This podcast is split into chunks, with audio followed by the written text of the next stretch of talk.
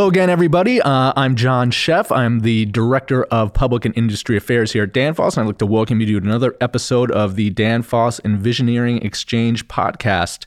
Uh, in previous episodes, we've talked about everything from uh, uh the overall picture for refrigerants in North America and uh, and the AC application. Today, we're going to dig a bit deeper into commercial refrigeration and food retail with our guest, Peter Dee. He's the uh, sales director for food retail here in North America. Peter, uh, why don't you introduce yourself? Uh, thank you, John. As John mentioned, yes, I am the uh, food retail sales and services director for North America. Uh, my responsibilities are um, mainly looking after all the food retail end users in North America, uh, the food retail OEM manufacturers, and also contractors responsible for the food retailer end users. I've been with Danfoss for the last eight years, moved here from Ireland. Um, where my experience in food retail is over 28 years. Uh, it's been a real interesting move here from Europe um, to North America and see how the trends are developing in North America, which have been very similar to the historical trends in Europe. And what I mean by that is looking at the, the food retail end users now looking at natural refrigerants here in North America and also new technologies such as case controllers, rack controllers. But even taking it further, the end users are also starting to look at the valuable information they can receive from monitoring these technologies in the industry.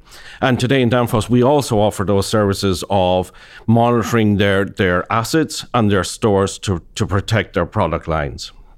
Great. And and so with those trends, can you just give us a, a little uh, background on the industry in general? What are grocers looking for, and uh, and how are they behaving? Yeah, I think I think the end users today are looking for how can they adapt natural refrigerants into their industry today, uh, and that that entails. In, involving new technologies, as I mentioned, such as electronic controls. That's a big shift for the industry, and it's a big shift for the food retail end users because there's a huge learning curve here. Um, as I mentioned earlier on, coming from Europe, th- that was staged in in Europe more so than here. And what I mean by that is the progression in Europe started off with you know decentralized and centralized systems, and they started to use electronic controls at the first stage that was mainly driven by the cost, utility costs in Europe. And there was incentives involved at that stage in Europe to help end users move to these new technologies. That was an enabler then for them to move into natural refrigerants such as CO2. So it was a step learning curve. Unfortunately, here in North America, you know, those new technologies such as case controllers and rack controllers are combined today with natural refrigerants at one shot, right? So now they have to work on new technologies, new refrigerants, and not this step change. So it's a big learning curve, not just for the end users, but for the OEM manufacturers. Uh, manufacturers like ourselves introducing these technologies to the contractors and the OEMs and the end users. And that means everybody working together to support these refrigerants and also these technologies. And I think by doing that, and we've seen it in the last number of years, that has been successful if we all work together to, to make this happen for, for our customers, which is the end users, the food retail end users. And and these end users, I just want to talk a little bit about uh, the the market and the industry in general. They're very um, sensitive to to efficiency and and to cost savings, right? And they are, and that's another part of this is efficiency and energy savings is a big part of this. Um, so the, the end users today are facing all these challenges in North America. Um, how can I make my stores more efficiency to help my top line, to help my sales? And, and the only way we can get there is using these technologies. But as I also mentioned earlier, monitoring these stores after the fact when we introduce these technologies. But even with existing technologies today, we're actually starting to see our end users um, optimizing their stores. And this is also a new shift, right? So it also helps the contractors to understand what the end user's goals are in existing store formats, retrofits, remodels, and new store formats. And, and it's all about efficiency. How can I gain those efficiencies? And, and that's a huge learning curve um, at this stage in North America. And, and we're getting there. As I said, it is all about working together to get to that end goal. So, Peter, it sounds like the industry is experiencing a lot of change from uh, market driven forces, but there's also a lot of regulatory changes that are forcing uh, some rapid rapid developments too, right? Talk, let's talk about California. Yeah, as, as, as I mentioned, it's not only just about technology, but um, as you said, there's a lot of regulation coming into play as well, which which is also where the end users and manufacturers like ourselves need to understand and how we can support the industry that way. And as you mentioned, John, you know, California regulation, what does that mean? It means life is getting more complicated for the food retailers and suppliers. Um, this means that they will be dealing with state by state requirements on a number of issues. Um, even for those not currently doing business in California, the US Climate Alliance covers nearly half the states and over half the population in the US. Um, the good news is there um, is an awareness among the states, and they want to minimize the differences in state regulations. But this will be up to state regulators and not industry experts to execute this. Mm-hmm. So let's talk specifically about what's what California is doing and how that's driving driving the market. They have proposed for commercial refrigeration uh, a GWP limit of less than 150 for systems uh, a greater than 50 pounds uh, of charge by 2022. I know that's a lot, but let's unpack that and what it means for the industry. That is a lot. And, and again, as you just mentioned, is it's a proposed, okay? So there is opportunity for the industry to have their voices heard here. And, and that is what California and CARB are looking for to hear the voices from the industry, to make sure we're all on the right path, to meet the state's needs. And what they mean by that is, you know, retrofits are broad, broadly defined in California regulations, meaning that any changes to a store can qualify as a retrofit. And today in the industry, that is what end users are doing. When they're not building as many new stores, they're retrofitting their existing store formats.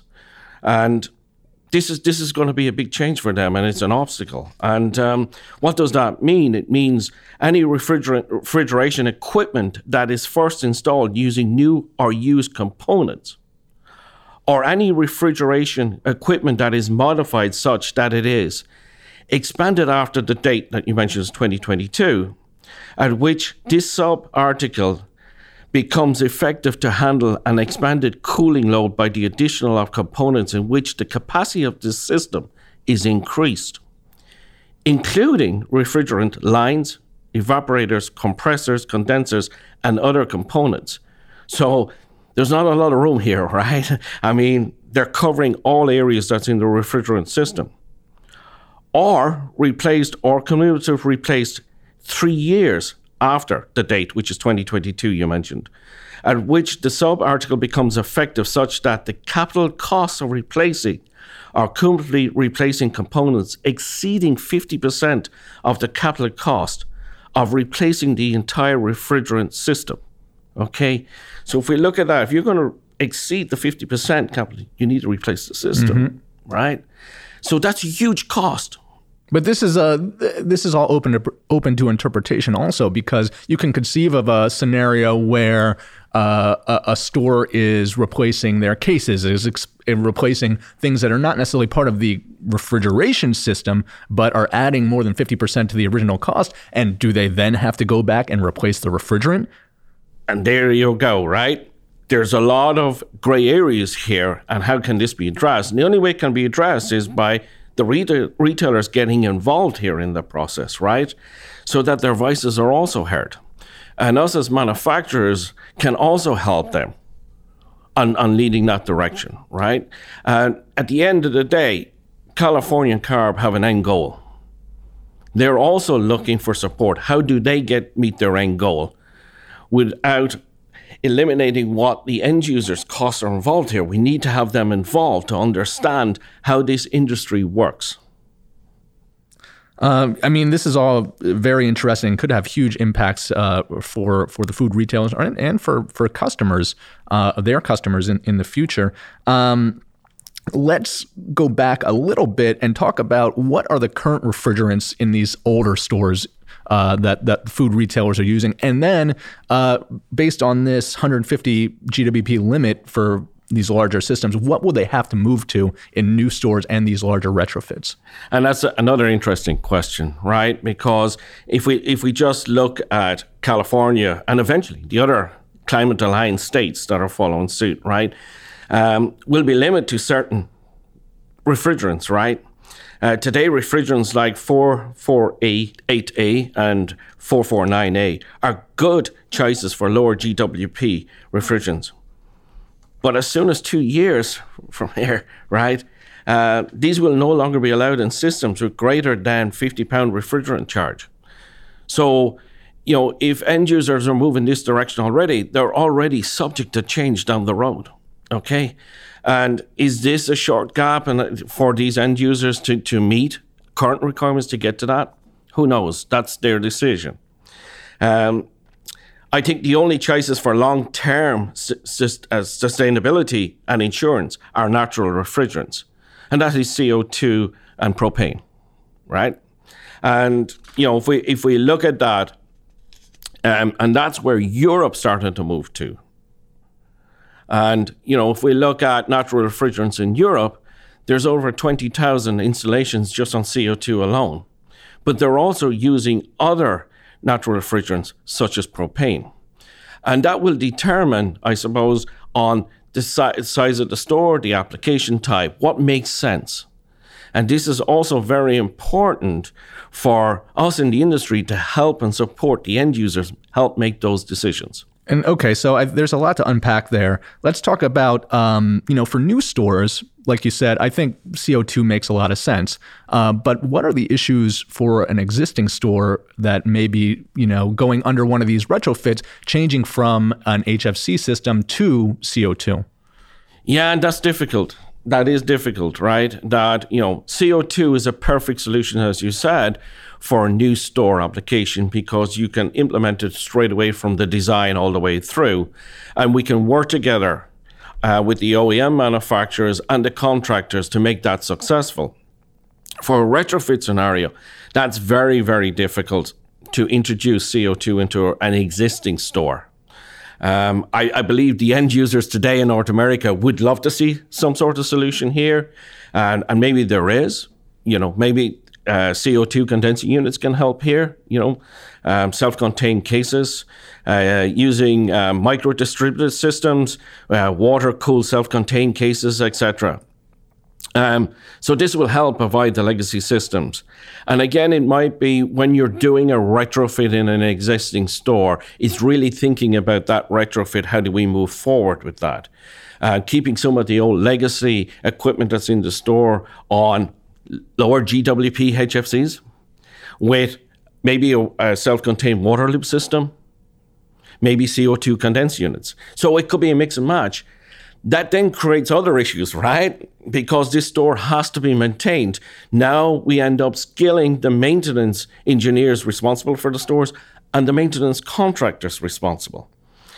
So there's there's a lot of ownership here across the industry, and it's not just the food retail end users. We all own it. And I, I, think you've hit on one of the complexities and maybe one of the paradoxes of this California regulation, especially on retrofits, is that they are trying to move these existing stores into lower GWP refrigerants, but by forcing this type of regulation, they may actually cause these stores to maintain their older systems as long as they possibly can. And, and and that is so true. And I, I think that's where California CARB are looking at. Is there other solutions? And I do know they're talking to end users today. Um, is there other solutions that they can put in place to help them meet their needs? And you mentioned it earlier on. That could be around energy efficiency by optimizing uh, your sites. And it could also mean entailing bringing in new technologies to help those get efficiencies to reduce the carbon footprint in their stores. This is all being explored at the moment. And this is where, again, everybody needs to have their voice in, in, heard in this industry, especially in California, because whatever California sets might lead the way with the other states. And I, I think I heard you mention modular systems. Um, I think this is pretty new. And could this help solve this this problem of the 50 pound limit, in even in some of these larger stores? It it can. It can possibly help. Um, again, then there's a lot of infra- infrastructure, especially on the larger stores, of installing these units into an existing store format right? There's complexity there as well. But it's not as complex as trying to put a CO2 system into an existing store. I think this is where the support needs to come from the OEM manufacturers, the consultants to help our end users. What is the right application in the right environment at the right time without dis- disrupting the current business for food retailers today, which is their shoppers? And like you mentioned, this is a very competitive space with very slim margins and where efficiency is really driving a lot of the activity. Um, it sounds like a, a lot of cost could be added here, particularly in California, but then in the other states also. And you're right. There could be a lot of costs added, and there will be a lot of costs added. And um, and you know when we look at other states, as you mentioned, Delaware are looking at helping to finance these costs, right? So this is a different direction from the state of Delaware, instead of California. And we're also reaching out to the utility utility companies. How can they support here? Because it's also a benefit for them by making these stores efficient. Uh, yeah, definitely. I think the utilities need to be involved, uh, and and like you said, the Delaware um, um, incentive program seems actually uh, pretty beneficial, and they've put some money behind it. Um, we've talked a lot about uh, the food retailers. Uh, let's talk about contractors for a second and what they need to do to get prepared for this change. And, and that's also very important, right? Because with all these technologies and natural refrigerants coming in place, you need the contractors and you need the experience to help the end user to meet their needs. And from a contractor perspective, again, it's training, training on the new technologies, understanding the refrigerants. And there is a lot of training opportunities out there from manufacturers like ourselves in Danfoss, but also the OEMs. And also, some of the training colleges are adapting to these new natural refrigerants and technologies.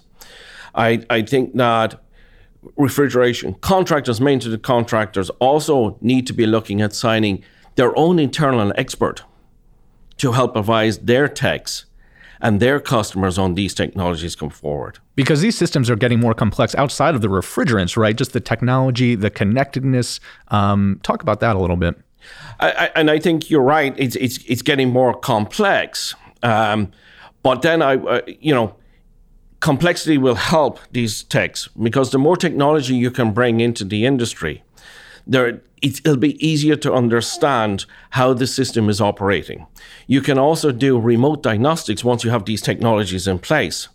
And a lot of organizations are looking at that and looking at how can we help the service techs today? Because unfortunately, we're not getting a lot of service techs into the industry, right? Well, that was my next question. I think we've talked a lot about in the industry kind of the graying problem. And it's not only that we are running out of service techs, but these service techs, like we said, need to be increasingly sophisticated in what they're doing. Like data is a big part of this. Um, how, how are we preparing?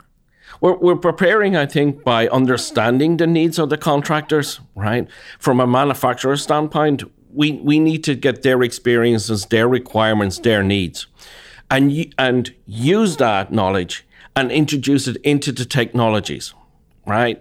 So, like preventive maintenance, like a quick check, tick off list. Here's the options of that could be wrong with your system, maybe one to five, check, right? And using technologies today like smartphones and tablets, because that's where the industry is going. And we need to follow pat with that. And yeah, I mean, this is an important issue. When I talk to policymakers, whether it's, it's lawmakers or governors or, or, people like that, we always talk about workforce. And, you know, these are not your grandfather's HVAC tech jobs. These are sophisticated jobs that, that require sophisticated people. Yeah. And, and we can't get away from the fact, right?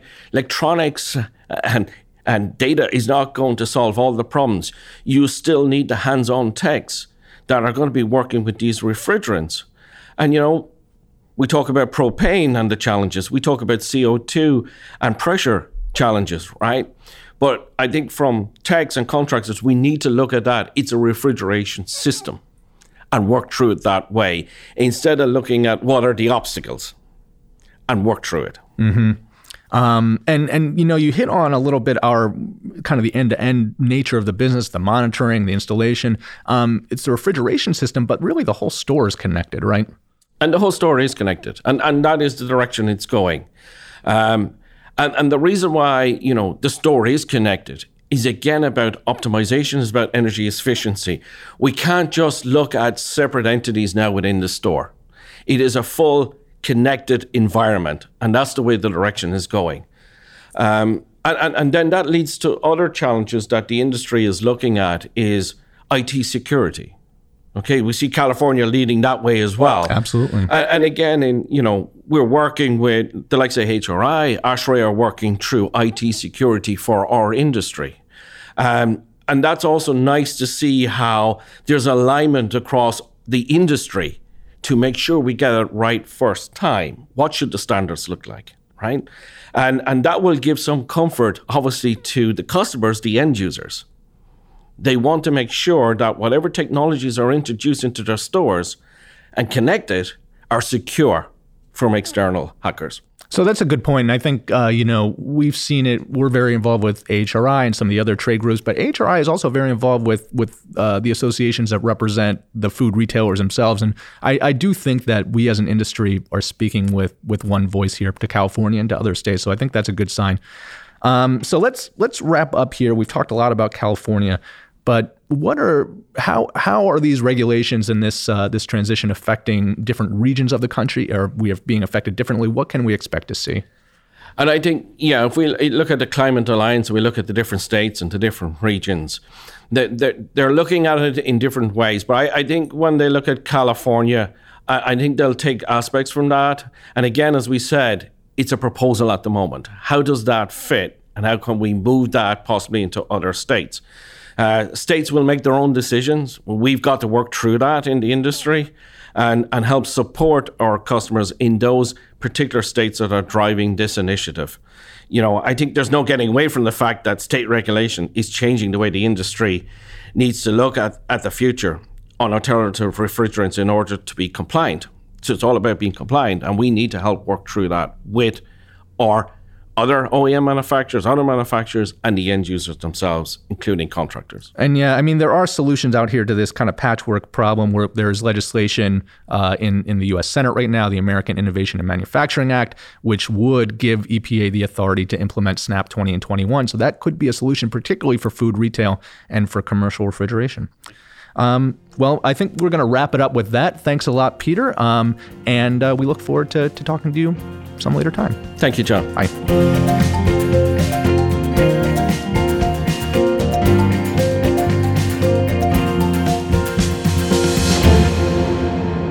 This podcast is for information purposes only. The views, information, or opinions expressed during the Envisioneering Exchange podcast series are solely those of the individuals involved and not necessarily represent those of Danfoss LLC and its employees. Danfoss LLC is not responsible and does not verify for accuracy any of the information contained in the podcast series available for listening on this site. This podcast series does not constitute professional advice or services. This podcast, including Danfoss LLC and the producers, disclaim responsibility from any possible adverse effects of information contained herein. Opinions opinions of guests are their own, and Danfoss LLC in this podcast does not endorse or accept responsibility of statements made by guests. This podcast does not make any representations or warranties about the guest qualifications or credibility. Individuals on this podcast may have a direct or indirect financial interest in products or services referred to herein. This podcast is available for private, non commercial use only. You may not edit, modify, or redistribute this podcast. The developers of the Envisioneering Exchange podcast site assume no liability for any activities in connection with this podcast or for use of this podcast in connection with any other website website, computer, or playing device.